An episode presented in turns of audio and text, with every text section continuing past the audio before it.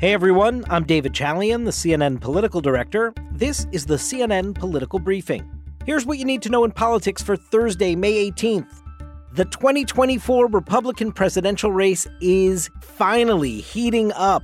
This field is about to take shape, and the pace is quickening. After months and months of waiting and flirting with a potential candidacy, Florida Governor Ron DeSantis is expected to launch his campaign for president next week. That's according to two Republicans familiar with the matter.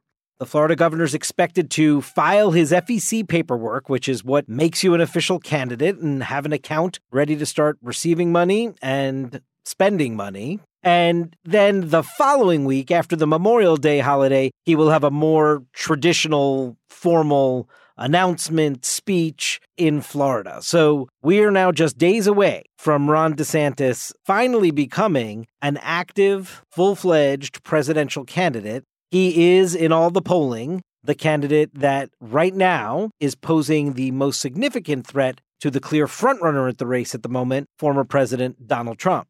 DeSantis is expected to gather with some of his high dollar donors in Miami next week. So be on the lookout because if that account gets set up with the FEC in the first half of the week, those donors will be primed and ready to start calling all their rich friends saying, hey, there's an account open, it's receiving checks, please write one. So that may send DeSantis into his formal announcement the following week with some financial momentum.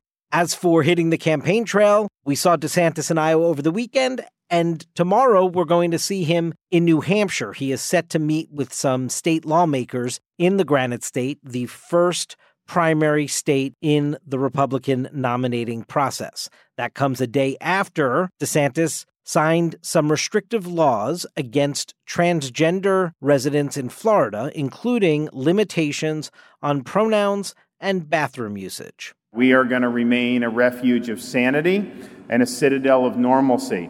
And kids should have an upbringing uh, that, that reflects that. And like you just heard there, we've been getting a preview of what a DeSantis campaign may look like from a message and policy standpoint, how he plans to square off against Donald Trump and draw some contrasts. And it is fascinating to watch how he, it seems, is planning to come at Donald Trump from Trump's right to sort of out conservative him on the right on some key issues like abortion, as we discussed yesterday on the podcast, or on immigration or guns, topics of great interest to Republican primary voters. As I said on abortion, you'll recall we discussed yesterday how initially Ron DeSantis was pretty quiet about that six week abortion ban bill that he signed into law in Florida. But then when Donald Trump was quoted in an interview calling that ban too harsh, you heard yesterday on the podcast how DeSantis went back at Trump on that. On the topic of guns, at the CNN town hall with Donald Trump just last week in New Hampshire, you heard Trump defend his position as president when he unilaterally banned bump stocks. Now, bump stocks essentially allow shooters to fire semi automatic rifles continuously with one pull of the trigger. Here was Trump. As you know, the bump stocks are actually a very unimportant thing. Uh, there's been nobody that's protected the Second Amendment, as you know, like I have. I've protected it through thick and thin, not easy to do. Meanwhile, DeSantis recently signed a law in Florida that allows residents to carry concealed guns without a permit or training.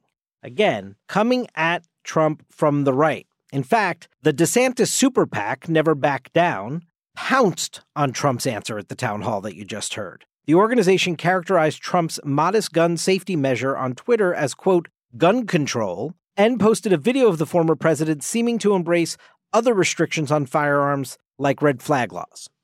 In terms of the pandemic, DeSantis originally supported the COVID 19 vaccine, but that's no longer the case. DeSantis has pushed to ban vaccine mandates, and his own Surgeon General in Florida has faced accusations of doctoring a study about COVID 19 vaccines. Here was DeSantis last week. What we saw with COVID is the medical establishment really lost its mind. They became very political. They were not listening to data. Even to this day, you will have pediatricians that are trying to jab six month old babies with an mRNA shot. Of course, Trump touts the success of Operation Warp Speed during his presidency in getting a vaccine up and running faster than anybody anticipated possible. But it's not just DeSantis. Mike Pence, the former vice president, is looking like everything but being an official candidate right now. He was in New Hampshire earlier this week for a two day swing with multiple speaking engagements. He pushed back on Donald Trump's call to let the U.S. default on its debt and said he disagrees with his former boss's criticism that Florida's six week abortion ban was too harsh. He also threw an elbow at DeSantis and his handling of Disney, arguing that the state should not be moving against a private business. As strongly as I supported Florida's efforts to restrict teaching of gender and sex education for children under the third grade, I simply believe that the state should not be moving against a private employer in the state simply because they disagreed on a political issue in the state legislature. And he had this to offer when he was asked about how he envisions being a candidate running against his former running mate. I've debated Donald Trump many times, just not with the cameras on. I'm, uh, you know, I'd I'd, uh, I'd welcome the opportunity to bring my ideas forward if I'm a candidate, and uh, I promise to keep you posted on our plans. Pence just announced today he has a two day swing in Iowa next week. You don't go to New Hampshire one week and Iowa the next by accident, folks. He also had his allies launch a super PAC in support of a potential candidacy called Committed to America that happened earlier this week. He is all but on the cusp of a likely entrance into this race.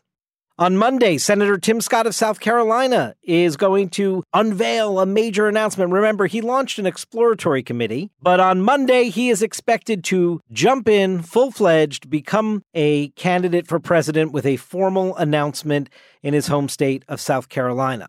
And Senator Tim Scott, who didn't have much opposition in his recent reelection to the Senate, has a ton of money, federal dollars, in his account that can transfer over to a presidential campaign account. So he'll be well funded at the start of this operation. Also, keep your eyes on New Jersey Governor Chris Christie, who has said he is within weeks of making a final decision on whether or not he is going to take a second plunge into presidential politics. And if he does so, he clearly is going to position himself as a Trump antagonist. Listen to him in New Hampshire last month. He is the biggest loser for the Republican Party in, since Richard Nixon. And finally, today, a new name to the mix. We learned that North Dakota Governor Doug Burgum is likely to be a candidate in this race. He'll make a final decision in the next two to three weeks, sources tell us. Now, he would enter this race with very little name recognition, but he is a very wealthy man after he sold his software company to Microsoft for a billion dollars before getting into politics. So he will have the money to campaign for as long as he'd like. We still don't have the criteria from the Republican National Committee about what it's going to take to get onto that first Republican presidential debate stage in August in Milwaukee, but it's starting to look like it's going to be a very crowded stage. That's it for today's political briefing. Thanks so much for listening. And if you like the show, please consider rating and reviewing us on Apple Podcasts. We'll talk to you tomorrow. When you work, you work next level. And when you play, you play next level. And when it's time to sleep, Sleep Number smart beds are designed to embrace your uniqueness, providing you with high-quality sleep every night. Sleep next level. JD Power ranks Sleep Number number 1 in customer satisfaction with mattresses purchased in-store. And now, the Queen Sleep Number C4 smart bed is only $1,599. Save $300 for a limited time, only at Sleep Number stores or sleepnumber.com. Prices higher in Alaska and Hawaii.